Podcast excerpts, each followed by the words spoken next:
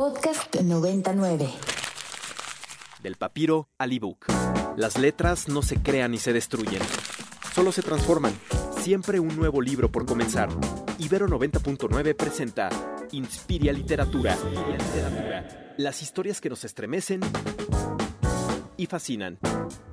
Con Eduardo Limón.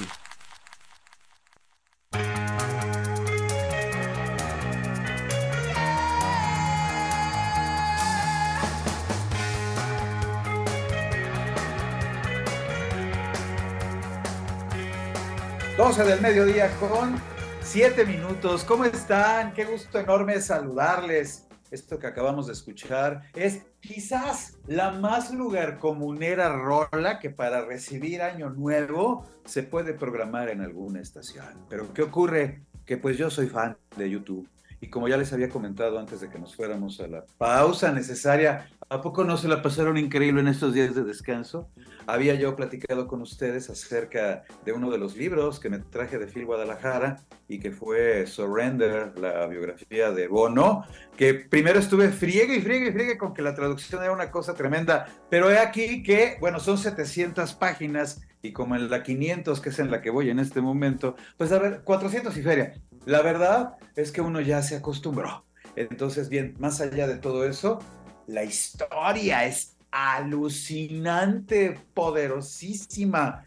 He traído mucho a YouTube en la mente durante todas estas semanas, estos días de la vacación y de que me dediqué a leer, entre otras cosas, esa biografía. Y dije, caray, ¿con qué vamos a abrir este primer eh, programa del año?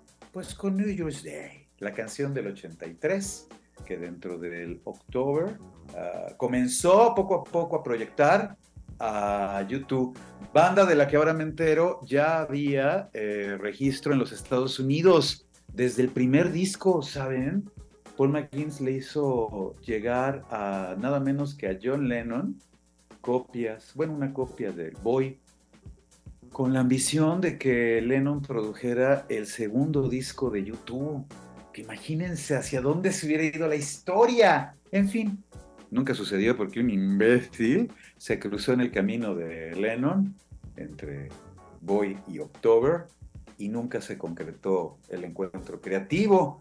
Pero el punto es que esa es una de las anécdotas muy interesantes que me quedaron del libro y muchas de las cosas que tienen que ver con esa etapa plena que queda aquí reflejada y que tiene que ver con recibir el año, queridísimos y queridísimas que nos escuchan en estos momentos a través de Ibero 90.9. ¿Cómo les fue? fin de año, de vacaciones, en fin, cuéntenme, arroba el limón partido, es un gusto regresar a la actividad y ha sido un gusto durante la pausa vacacional, tener oportunidad, sí de leer lo de Bono, que ahora les estaba comentando, sí de leer algo de Salvador Jacobo, que ya voy a tener oportunidad de platicar con él la semana entrante, una novela gráfica sucia, pero sucia, sucísima. Ya, ya les voy a comentar qué cosa tan innovadora, La mala senda de Salvador Jacobo. Releí, tuve oportunidad La isla partida de Daniela Tarazona, que para mi gusto es una de las grandes novelas del año pasado. ¿Y qué creen? Que me cayó una cosa apasionante, una historia que yo desconocía acerca de una de las figuras de nuestra cultura, sí más interesantes, pero sobre todo más complejas, que ahora me reveló muchas aristas que desconocía. Fuego que no muere es el nombre de la historia, poderosamente real, revestida con la pluma de mi invitada que ya llega a la cabinita virtual, primera invitada de 2023. Tú nos estás amadrinando este año y me da mucho gusto que así sea. Queridísima Claudia Marcuchetti, ¿cómo estás, Claudia? ¿Cómo estás, Eduardo? Qué gusto verte en tu casa, este, distantes pero cerca, gracias a la tecnología y el, al poder de la radio, que además es fantástico, y pues con muchas ganas de arrancar el año contigo. Muchísimas gracias. Claudia es escritora, colaboradora, periodista de cultura. Ustedes la han escuchado en ADN 40, recomendando libros, hablando muchísimo acerca de literatura y haciendo justo eso, promoción lectora. ¿Cómo fue que llegó esta historia a tu vida, Claudia? ¿Cómo fue que de repente cayó? Porque, queridísimas inspirias, queridísimos inspirios que nos escuchan en este momento, Fuego que no muere tiene que ver directamente con Tina Modotti.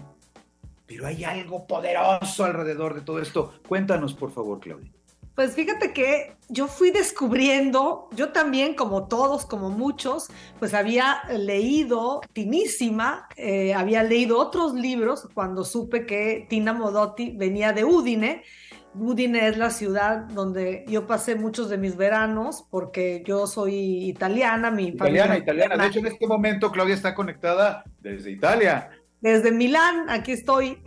Bien, bien, bien. Pero fíjate, Sí, sí, pero fíjate que, que, bueno, yo también de alguna manera tenía muy lejano mi, mi pasado, digamos, eh, pues más oscuro, si quieres, de la familia y del fascismo y de, y de la lucha de toda esa zona, que es una zona además muy conflictiva por los tiempos de los tiempos, porque es un poco el colchón, la región que quedó en, en el en el límite entre el mundo occidental y el mundo este, soviético, ¿no? Eh, digamos la, hegemonía soviética de toda la Guerra Fría y todo eso. Y yo la verdad desconocía muchas de las cosas que habían pasado ahí, que además tienen que ver de alguna manera con México también, eh, de, de manera transversal tal vez, pero me apasionó la idea también de poder entender bien qué había pasado alrededor y después de la muerte de Tina Modotti, porque Tinísima termina con la muerte de Tina. Es la gran biografía de Tina donde se cuenta pues sus hazañas en vida y qué lindo gatito.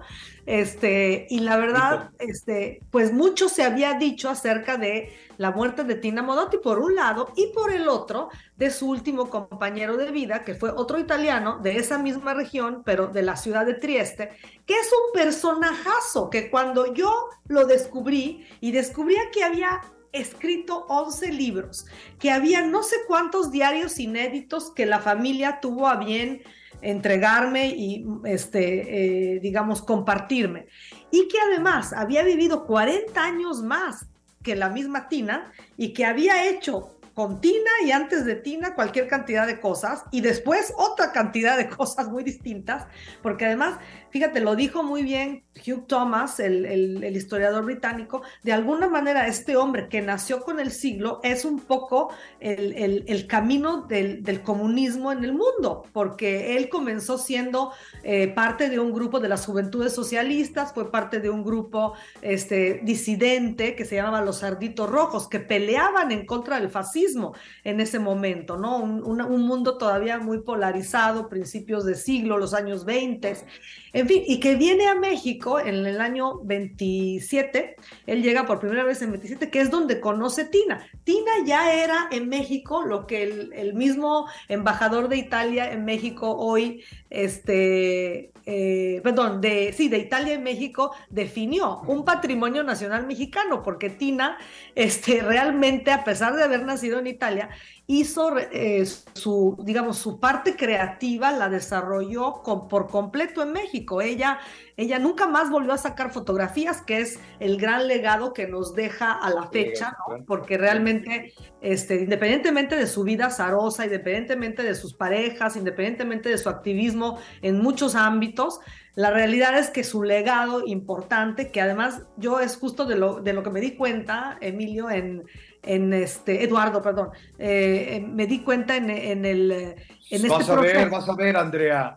Ah, ya no me digas, perdón, es que te juro que ya no veo nada. Entonces leí el limón y dije, Emilio, o sea, no puede ser. Estoy, estoy bueno, estoy en otro no No te apures, no te apures. El punto es que seguimos efectivamente hablando de Tina Modotti y esto que estabas ahora señalándonos, eh, Vittorio Vidali, es el personaje alrededor del cual gravita una de las partes más espesas y para mí más ilustrativas de la historia. Justo lo que mencionas, Claudia, el qué pasó después de la muerte de Tina Modotti, que es una historia que tiene que ver con eso, que en principio se habló acerca de su fallecimiento. Él fue acusado propiamente de haber participado o matado o, haber estado, digamos, como es una costumbre bastante soviética de envenenar a gente, en fin, había muchas es un patrimonio nacional de andar de llevados entre rusos. Bueno, ya había sucedido y sigue sucediendo, desde Rasputin hasta Putin, pues creo que hay bastante este, historias parecidas en ese aspecto, pero la realidad es que aquí es una acusación también muy política, o sea, tiene que entender el contexto de lo que estaba viviendo pues el país y el mundo. Acuérdate, bueno, Trotsky había acabado de ser asesinado, estamos hablando de los años 40, Tina muere en el 42, eh, a los 46 años de edad, ella este, nació en el 96, perdón, en el 94. Y, este, y bueno, pues toda esta historia es eh, un poco mi afán por entender, por descubrir verdades que a mí me quedaron, digamos, eh, pues eh, inciertas o, no, no digamos, no completamente resueltas de lo que yo sabía de Tina. Y también fue una petición por parte de un director de cine italiano que te quería hacer una película. En ese entonces yo empecé el proyecto en 2009 y el proyecto era una película, era una película. Yo no jamás me hubiera atrevido a escribir una novela porque para mí ya había se había dicho mucho sobre el tema, sobre el tema de Tina. Y claro, Tina me llamaba mucho la atención, pero como, mujer, como italiana, como artista en México, como el pasado udinés y toda esa parte antifascista que, tenía, que viene y corre en mi familia también. Entonces, todo este conjunto de cosas, pero nunca me hubiera atrevido a escribir una novela si no hubiera sido que descubrí a Victorio y descubrí la, eh, digamos, la controversia alrededor de Victorio, pero no nada más con el caso de Tina, la controversia con el caso de la muerte de Trotsky, con el caso de, justo ayer estaba hablando con un periodista del Corriere della Sera que escribió cualquier cantidad de libros este, sobre eh, Feltrinelli, por ejemplo, que es otro exponente comunista de los años 70, que además es un gran editor con una gran editorial, que fue amigo de Vidal y justo me preguntaba, ¿hay algo sobre esto? Entonces, es un personaje Vidal y que todavía hoy, este, digamos, desencadena dudas y eh, hay mucha gente que está interesada en saber qué es lo que pasó y qué es lo que no pasó, porque tú imagínate, fue acusado incluso de haber participado en el asesinato de Aldo Moro, el primer ministro italiano, por parte de las Brigadas Rojas. Ahora, todo esto yo lo voy desenmarañando en la novela, porque la novela tiene un largo curso, este, llega hasta el 83, hasta la muerte de Vidali, y parte y comienza con la muerte de Tina. Entonces, como ven, es un, es un digamos, un acercamiento al tema de Tina, que sí trato, pero que no es el tema central de la novela. Eh, realmente hay un personaje, un joven, un joven mexicano que se obsesiona con todo eso. Él encuentra el cuerpo de Tina en la morgue y yo me imagino, imagínate en ese entonces, después de todo lo que se había escrito sobre Tina en los años 20, el asesinato de Julio Antonio Mella, de que ella ya había sido pareja pues de Weston, que es el padre de la fotografía, que había sido una fotógrafa reconocida, que había sido amante de Diego Rivera muy posiblemente, no hay pruebas, pero dicen también de, de, Frida, en fin, que había tenido una vida pues muy intensa y de pronto este pues este chico la encuentra en la morgue pues muerta a los 46 años y pues muchos con muchas dudas acerca de su muerte. Entonces, pues yo con este personaje pues un poco eh, pongo en su mente lo que pudo haber pensado alguien de esa época, ¿sabes? Y en ese contexto político, histórico y demás. Y además él tiene una pasión que es la fotografía. Y ahí rescato otro personaje que me encanta, que es Díaz Reina, que es un fotoreportero, que de hecho es el, eh, pues tal vez eh, quien más ha peleado en México por los derechos de, de, los eh, fotógrafos de prensa. él hizo una asociación de fotógrafos de prensa en su entonces, abrió la primera agencia libre, digamos, de, que, que, vendía fotografías y, era un banco de fotografías como ahora los hay en Internet. Desde ese entonces existía, se les vendía las, las fotos a diferentes periódicos, a diferentes este, medios, incluso internacionales, como la revista Life, en fin. Entonces, este García eh, Díaz Reina, perdón, ya ves que ando disléxica con los nombres y no es personal, a todo mundo le cambio el nombre. Pero bueno, es un personaje. No te apures, Claudia, es el principio del año y se comprende. Y máxime, es el principio del fin. de una historia tan compleja y con tantas capas ¿Cuál fue tu mayor revelación alrededor de Tina Modotti? Y perdón, interrumpí esto que nos estabas diciendo. No, no, no, está me quedo bien. con esa parte también. Cuéntanos, cuéntanos. Porque básicamente, mira, yo, muchos me preguntan, ¿qué averiguaste nuevo, no? ¿Qué hay de nuevo? Bueno, para eso, para empezar, hay que leer el libro, porque obviamente no puedo revelar los detalles, pero más que una gran verdad, yo creo que hay muchas pequeñas verdades que vistas y, atadas unas con otras, pueden revelar la gran verdad. Yo creo que eso es lo que tiene la novela, es una novela que tiene 500 páginas, es una novela con mucha información, yo tengo un estilo siempre muy eh, sintético, traté de desarrollar muchas escenas que incluso yo quería hacerlas más resumidas y de pronto este, decía, no, esto hace falta contarlo con todas sus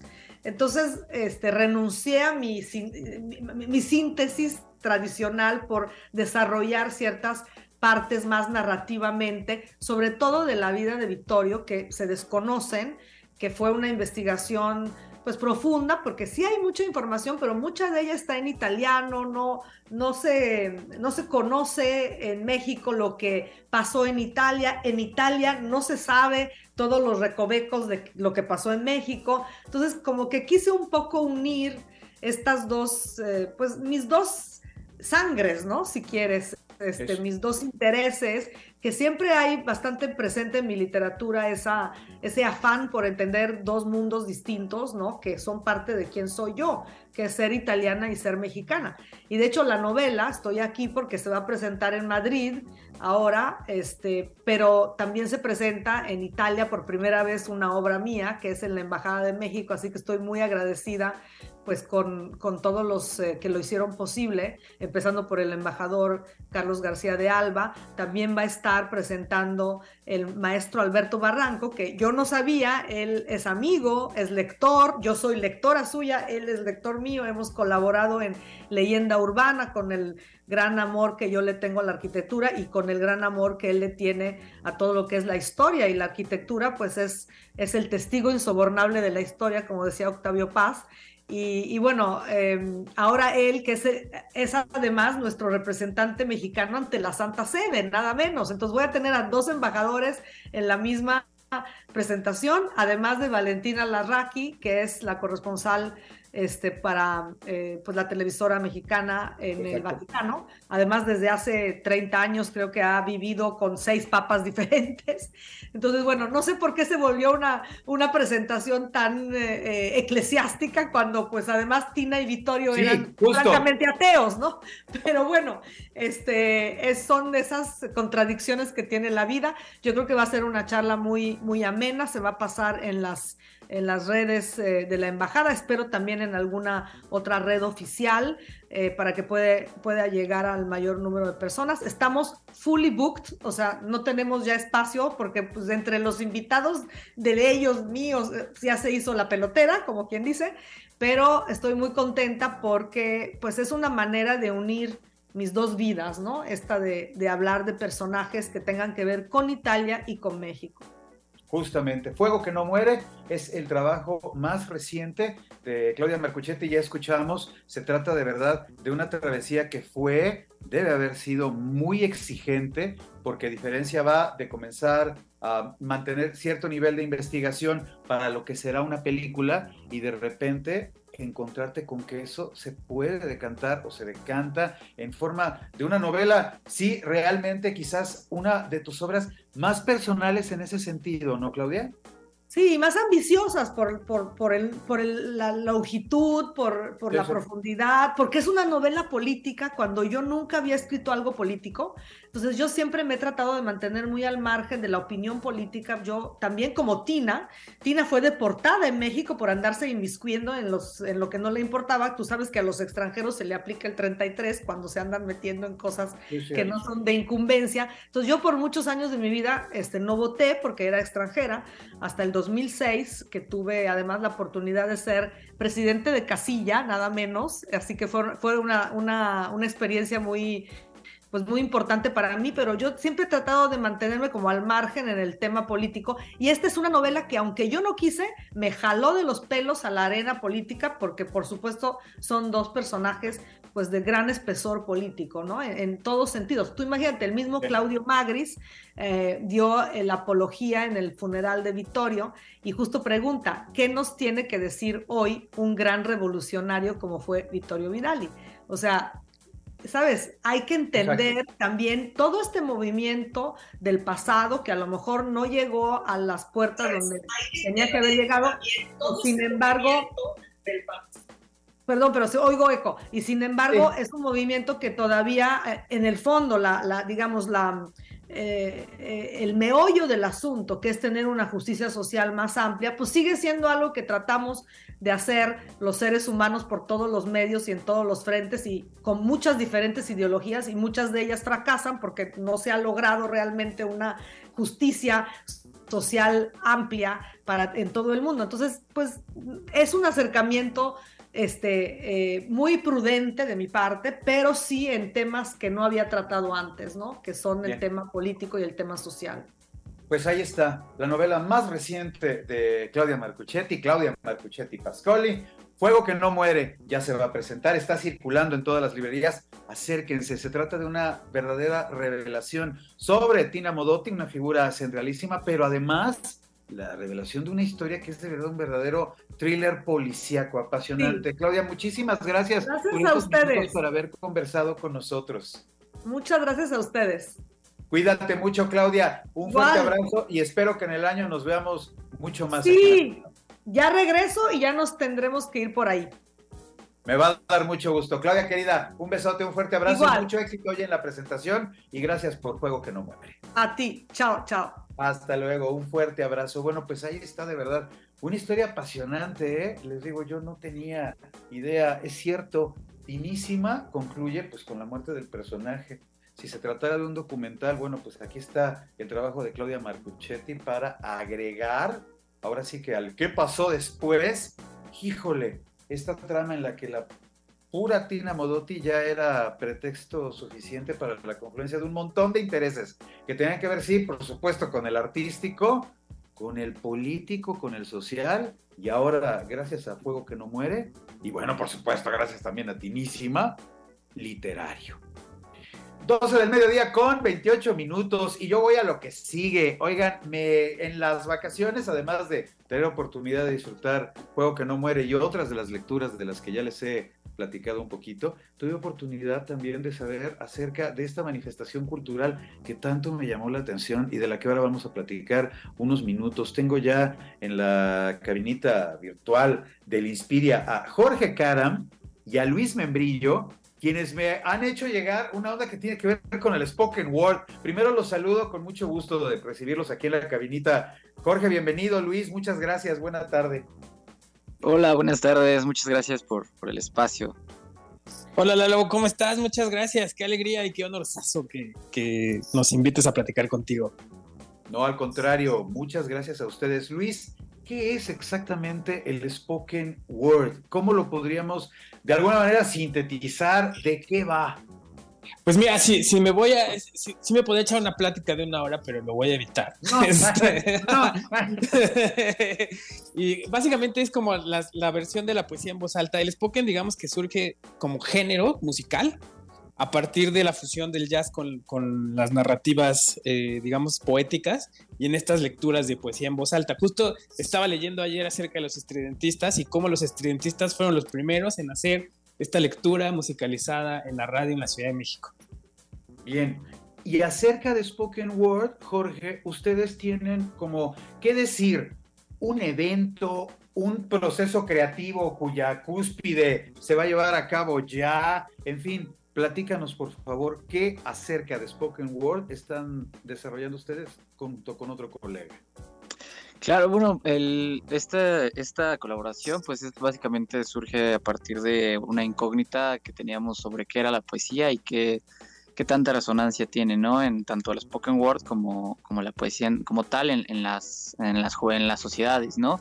Entonces básicamente este, este track, eh, que, ya, como dices, ya está, ya tiene que estar empezando este movimiento, este, todo esto. Eh, viene, viene de la mano de, esta pregunta de qué es la poesía, ¿no? La poesía que hacemos quizá día con día, de manera inconsciente, de manera consciente. Creo que la poesía puede encontrar en cualquier lado, ¿no? lo hablábamos, parece como que todo mundo puede hacer poesía, pero no todo mundo la hace, ¿no? De alguna u otra manera.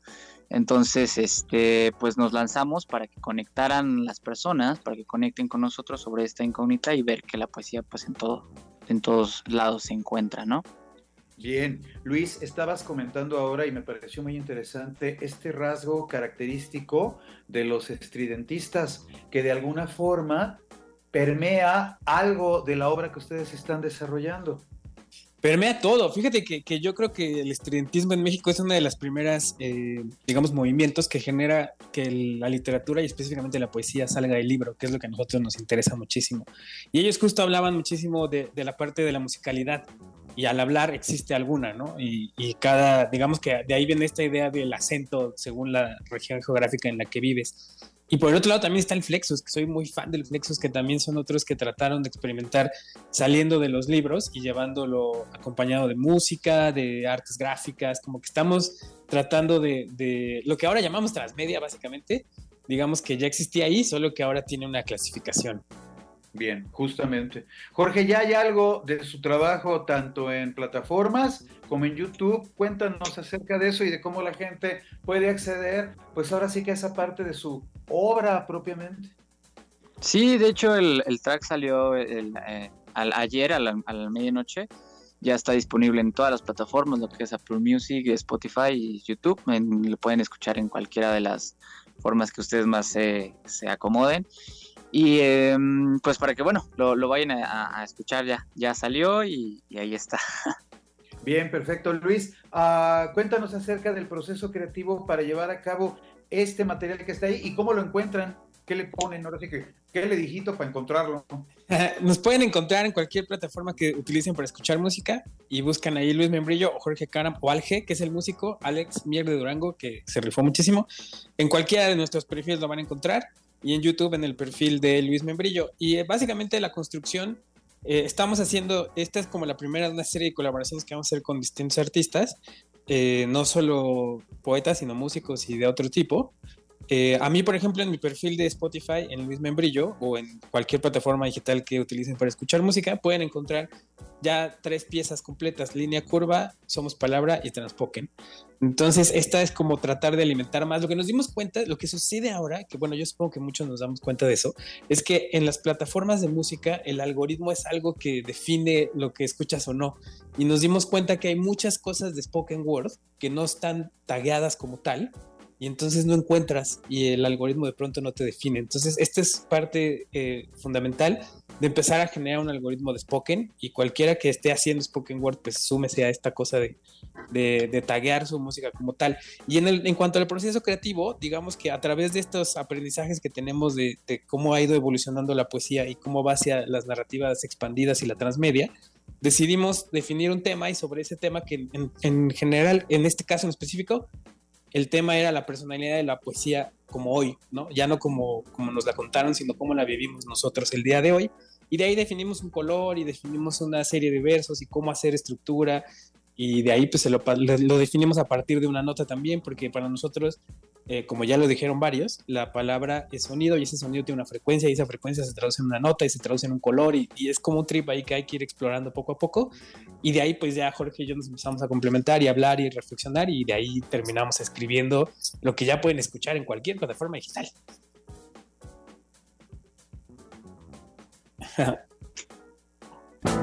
Punto y seguido. Inspiria Literatura. Regresamos a Inspiria Literatura por Ibero 90.9. Ibero. 90.9. Ibero 90.9. Ibero 90.9. 90.9. Ibero 90.9. Siempre hay una nueva página por empezar. Regresamos a Inspiria Literatura. Por Ibero 90.9.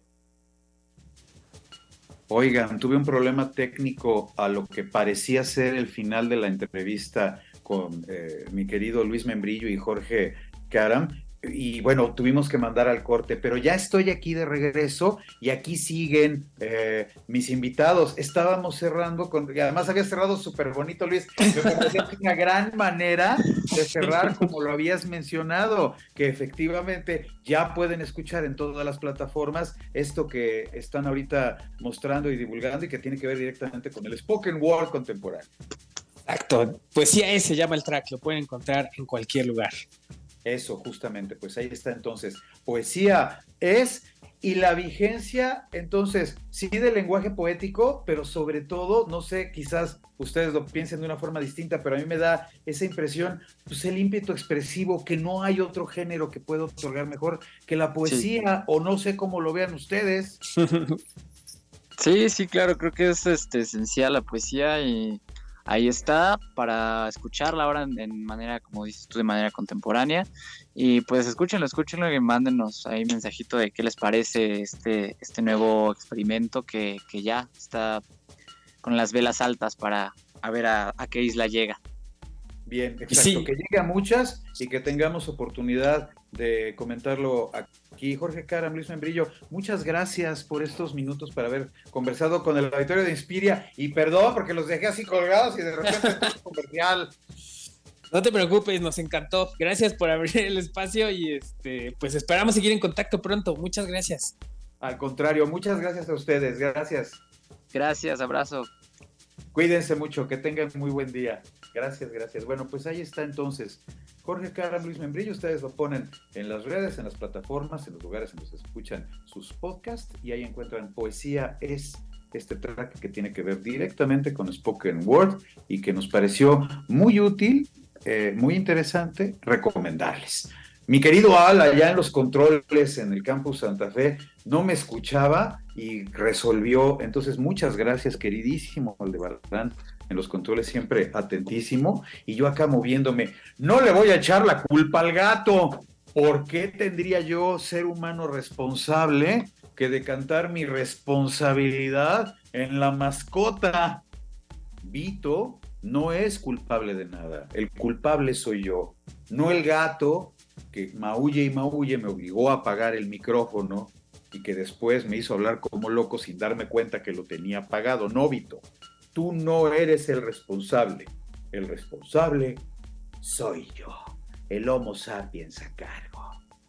12 del mediodía con 39 minutos. En minutos vamos a tener oportunidad de platicar acerca de otra historia interesantísima relacionada directamente con libros y literatura, que para eso es nuestro Inspiria de los miércoles. Pero déjenme hacer mención eh, de dos infortunados fallecimientos que tienen que ver con el medio cultural y de los que no queríamos dejar pasar eh, la emisión sin antes mencionar. Charles Simic, el poeta serbio-estadounidense, que registró una de las obras más trascendentales, sobre todo, ¿saben?, dentro de las letras estadounidenses porque si bien es cierto que él perteneció a la comunidad serbia, una muy buena parte de su obra fue publicada y difundida a través de editoriales estadounidenses. Bueno, se fue Charles Simic y ahí queda su obra para que se equilate y además el testimonio de lo que como cultura los serbios tienen con una complejidad que bárbaros de esas cosas que uno dice, híjole, cómo el clima determina todo, ¿eh? La onda serbia tiene tanto que ver con cierto nivel de oscuridad, con humedades, con soledad. Es tremendo. Bueno, Charles Simic reflejó mucho de eso, pero reitero, desde la eh, tribuna que para su obra fue la industria editorial estadounidense donde pueden encontrar cualquier cantidad de cosas que tienen que ver con sus poemarios. Charles Simic, que falleció el día de ayer, y también se fue, oigan, una de esas figuras bárbaras, un monstruo de la edición librera mundial, Marco Tropea.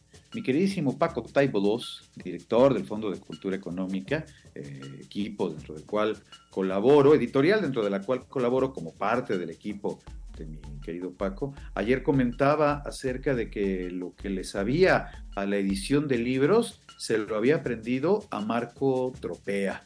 Y yo pensaba, en la figura de esos grandes libreros que durante años van no en busca de éxitos comerciales, sino en busca directa de historias que llevarle a los lectores, a las lectoras.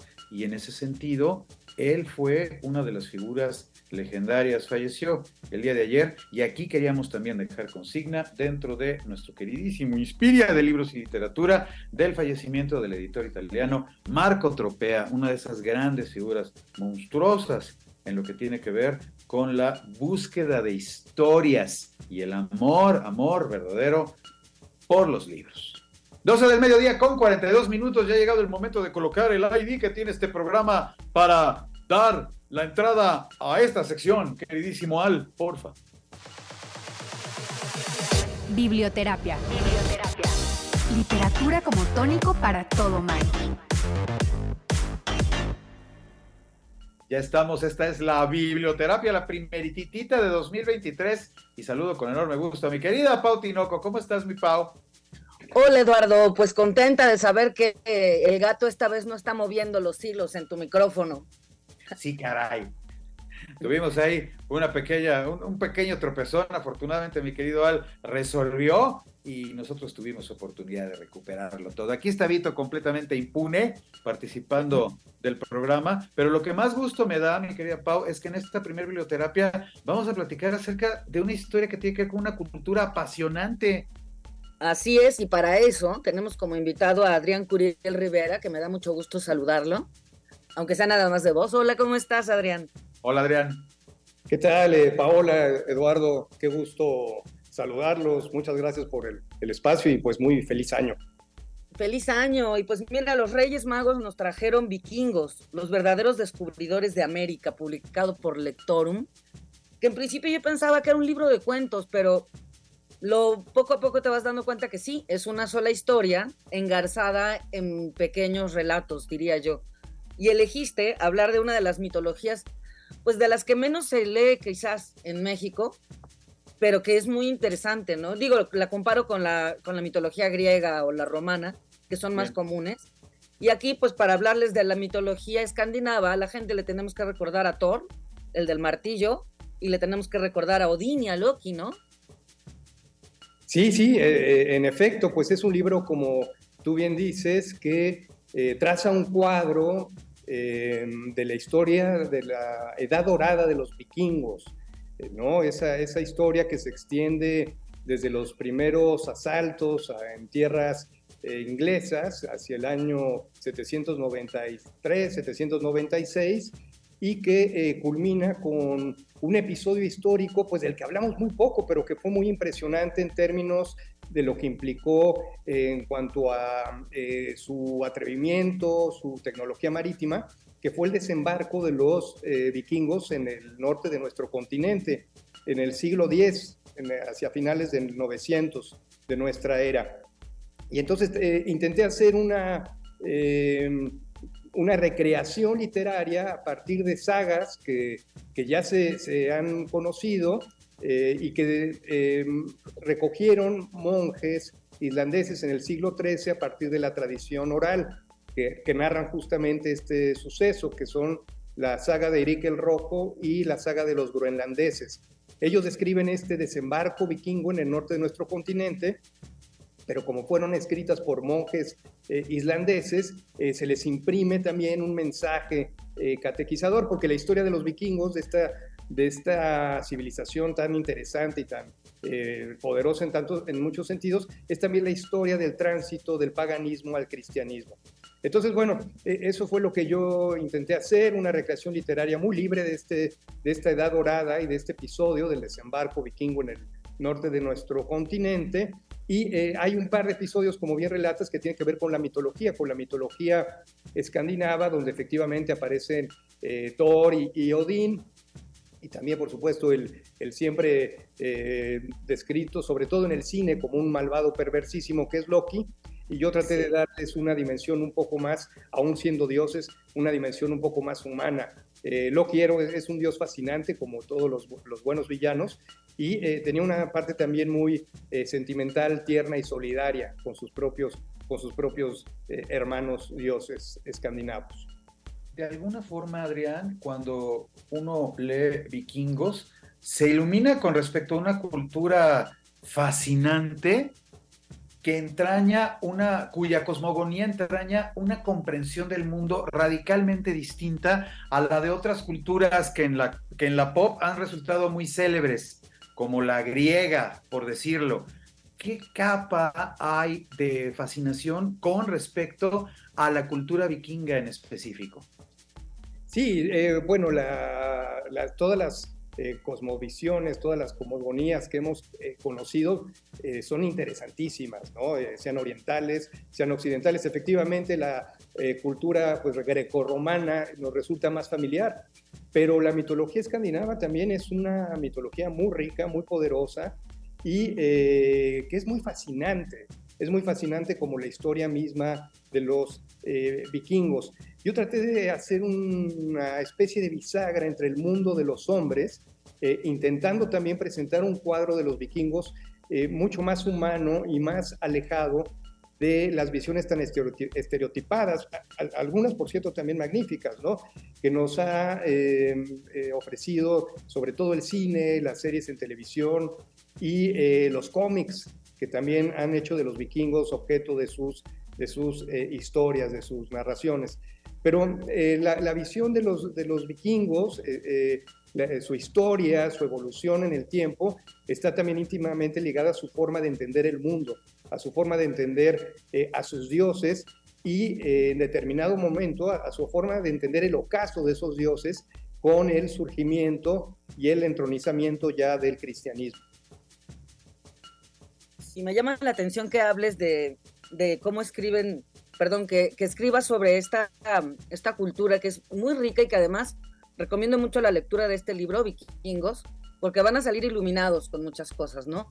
Fragmentos de cómo llegaron tales o cuales productos o, no sé, curas, eh, el té, por ejemplo, ¿no? Que mencionas por ahí en alguno de los relatos. Eh, van, a, van a ver que se encuentran más cerca de lo que creen de esta cultura. Pero tú lo escribes de una manera muy luminosa, muy, por un lado nos, vas contando esta historia, la evolución de los vikingos, las aventuras desde luego en alta mar, em, los saqueos, todo esto nos acerca a algo que hasta cierto punto hemos heredado, ¿eh? porque esa crueldad vikinga también se da por acá. Nada más que no les decimos vikingos. los, escritos de, los autores de allá son como decía Lalo hace ratito, tienen una grisura muy particular porque viven en un clima tan tan oscuro, tan triste que ellos escriben igual. Y sin embargo, Adrián le pone un toque mexicano a este a, esta forma de contarlo. Me parece a mí, no lo tropicalizas de ninguna manera. Simplemente al deshumanizar, al desdiosificar, digamos, a los, a, los dioses, em, pues los haces mucho más accesibles y da pie a que se entiendan y, hasta nos parezca gracioso que sean tan humanos, ¿no? Sí, e, ese fue uno, de los propósitos, hacer esa especie de proceso de humanización tanto de los dioses como de la propia cultura vikinga, porque, insisto, eh, tenemos una eh, imagen muy estereotipada de ellos. Y yo creo que es un reflejo, eh, son un reflejo también de nuestros valores y de nuestra forma de entendernos como sociedad. tenemos la idea de ellos como pueblos absolutamente belicosos, este, sanguinarios, atroces, despiadados, pero hay que situarlos en un contexto medieval donde todas las otras tribus eran más o menos iguales. Y en contraparte, eh, habían desarrollado ya desde tiempos medievales eh, instituciones pues muy eh, democráticas y modernas incluso para nuestros tiempos. Tenían una asamblea deliberativa, las mujeres en una política pública que ahora llamaríamos feminista, podrían eh, divorciarse unilateralmente de sus esposos, por ejemplo, sin que hubiera un juicio o mayor este, justificación ante la Asamblea Deliberativa.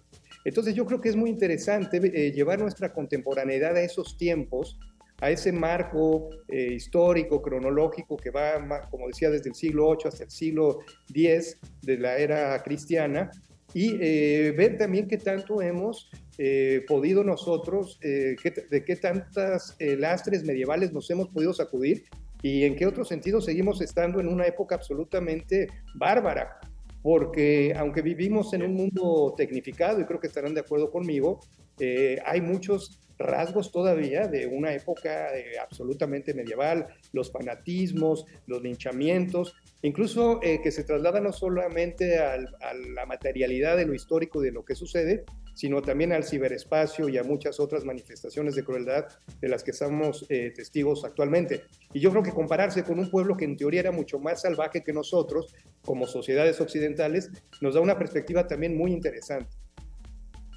¿Cuánto tiempo te llevó la hechura del libro? Ahora sí que, ¿cómo llegó la historia y cuánto tiempo te llevó?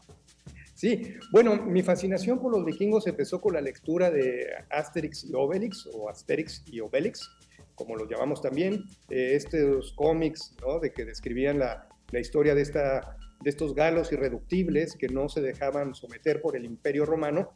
Y ahí había un episodio donde eh, los galos se impresionaban incluso de la valentía, siendo ellos muy valientes, de estos guerreros que venían del norte y que eran los, los vikingos.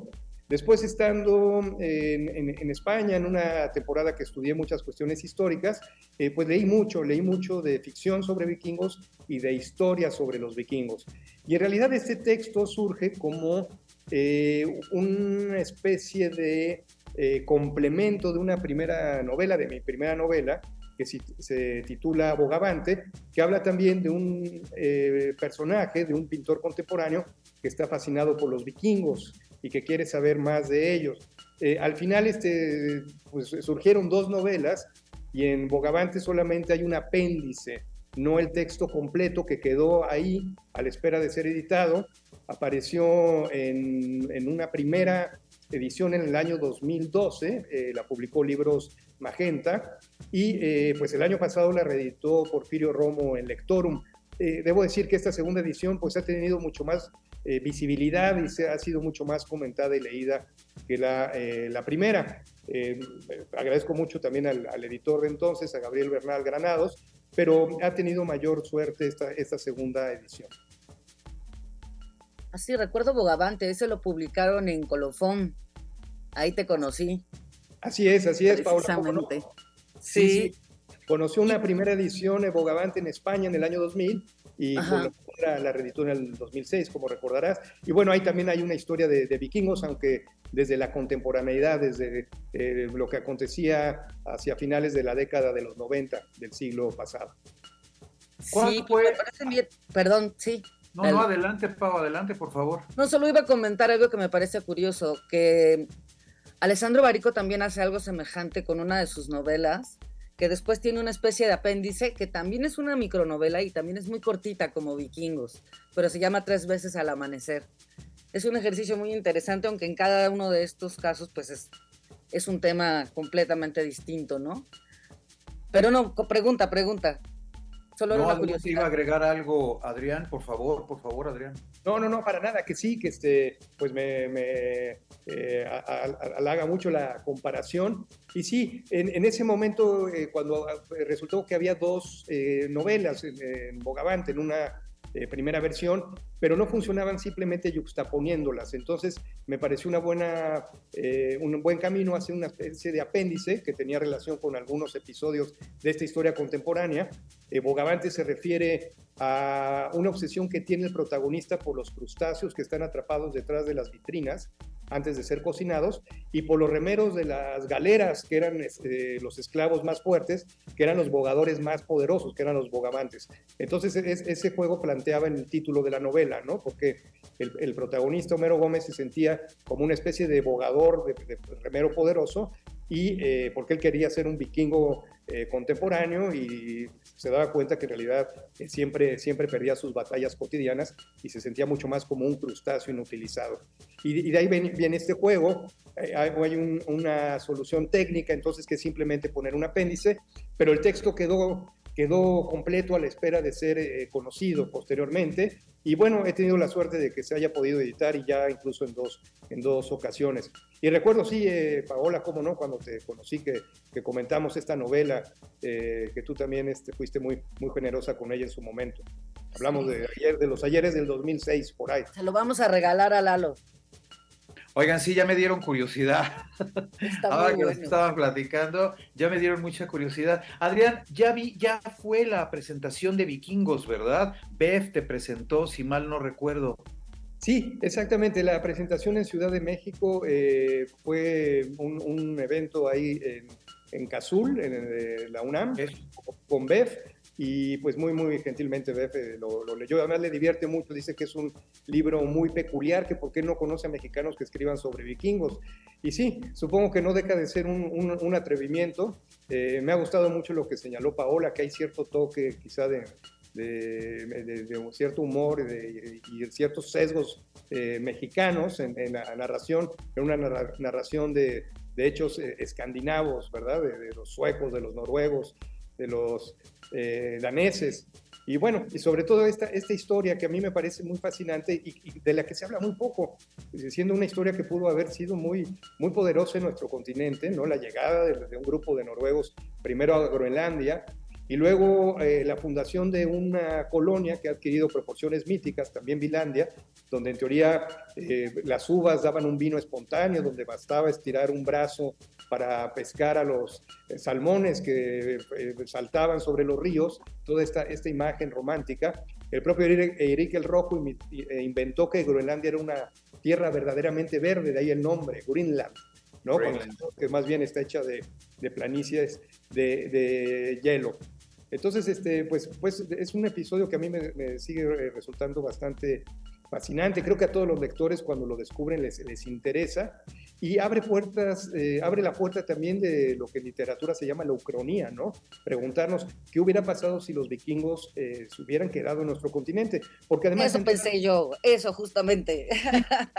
porque además entraron en contacto con tribus algonquinas, o sea, hubo, hubo un eh, no está documentado un mestizaje, pero sí hubo, eh, sin lugar a, dudas, un encuentro de, dos culturas. En las propias sagas de Eric el Rojo y los groenlandeses, estos pueblos del norte del continente de esos años son descritos como los Skralinger, la gente que grita, ¿no? así es como son, son referidos. Híjole, esa vertiente que acaban de tocar ahora abre un tema que sería apasionante. Pertenecería en todo caso a sociología o a ciencia media especulativa, pero exacto. ¿Qué habría pasado si los vikingos se quedan en estas tierras? A lo mejor quienes les hablan ahora serían muy distintos, pero sabrá Dios. Para pronto, para tener ahí sustancia e ir asentando así la, la literatura sobre una cultura fascinante, Vikingos de Adrián Curiel, editorial Lectorum. Ya está en todas las librerías, Adrián. Sí, sí, se consigue muy fácilmente en eh, Gandhi, en Sanborns, en el sótano. sí, es, es, un texto de fácil, de fácil acceso. Perfecto. Oye, pues bueno, qué gusto enorme haberte tenido estos minutitos para el auditorio de Inspiria. Espero que pronto tengamos oportunidad de platicar un poco más acerca de eso, especular qué habría pasado. Imagínate la mixtura. Pero ya no nos va a dar tiempo ahora. Adrián, querido, muchas gracias y un fuerte abrazo. Al contrario, muchas gracias a ustedes, a su auditorio. Paola Eduardo, mis mejores augurios y deseos. Para ti también, Adrián, muchas gracias y veámonos pronto para planear Vinlandia. Buenísimo. bueno. Gracias, Adrián. Queridísima Pau, ya nos estamos acercando al final del programa y de tu sección. ¿Algo que nos quieras agregar? Sí, que yo pienso que algunos vikingos se quedaron en el norte de México por algún motivo. Pero si te pones a pensar en la complexión y en el, físico en general de, de, muchos hombres del norte, pienso en los de Hermosillo, en los de Sonora, algunos De, de, Culiacán, son como muy grandotes y muy fuertes y curiosamente no son morenos. Pinches genes vikingos que ahí deben de andar. Ya tendremos oportunidad de lucubrar acerca de ello o de especular acerca de ello. ¡Ay, temazo! Queridísima Pau, ¿dónde te encontramos en las redes? Arroba Paola Tinoco en Twitter e Instagram. Hasta pronto. Cuídate mucho, Pau. Aquí nos escuchamos la semana entrante en una entrega más de la biblioterapia y aquí nos escuchamos el próximo miércoles en otro Inspira. Querida Pau, ah, ya se fue mi Pau. Bueno, nomás le mando así un fuerte abrazo y a ustedes, oigan, toda, como se decía así en los años 70, toda clase de parabienes que este año se encuentre pletórico de alegría y miren si en este mundo no es posible la felicidad, que sí lo sea esto último, la alegría. Vámonos contentos de seguir de este lado de la existencia, esperando que todo salga fabulosamente bien durante este 2023. Cuídense mucho. Yo soy Eduardo Limón. Aquí nos escuchamos el próximo miércoles para seguir platicando de libros y literatura. Punto final. Iremos a buscar la siguiente historia. Esto fue Inspiria Literatura, el lugar donde las letras nos guían a través del universo. Por Ibero 90.9. Para más contenidos como este, descarga nuestra aplicación disponible para Android y iOS o visita ibero909.fm.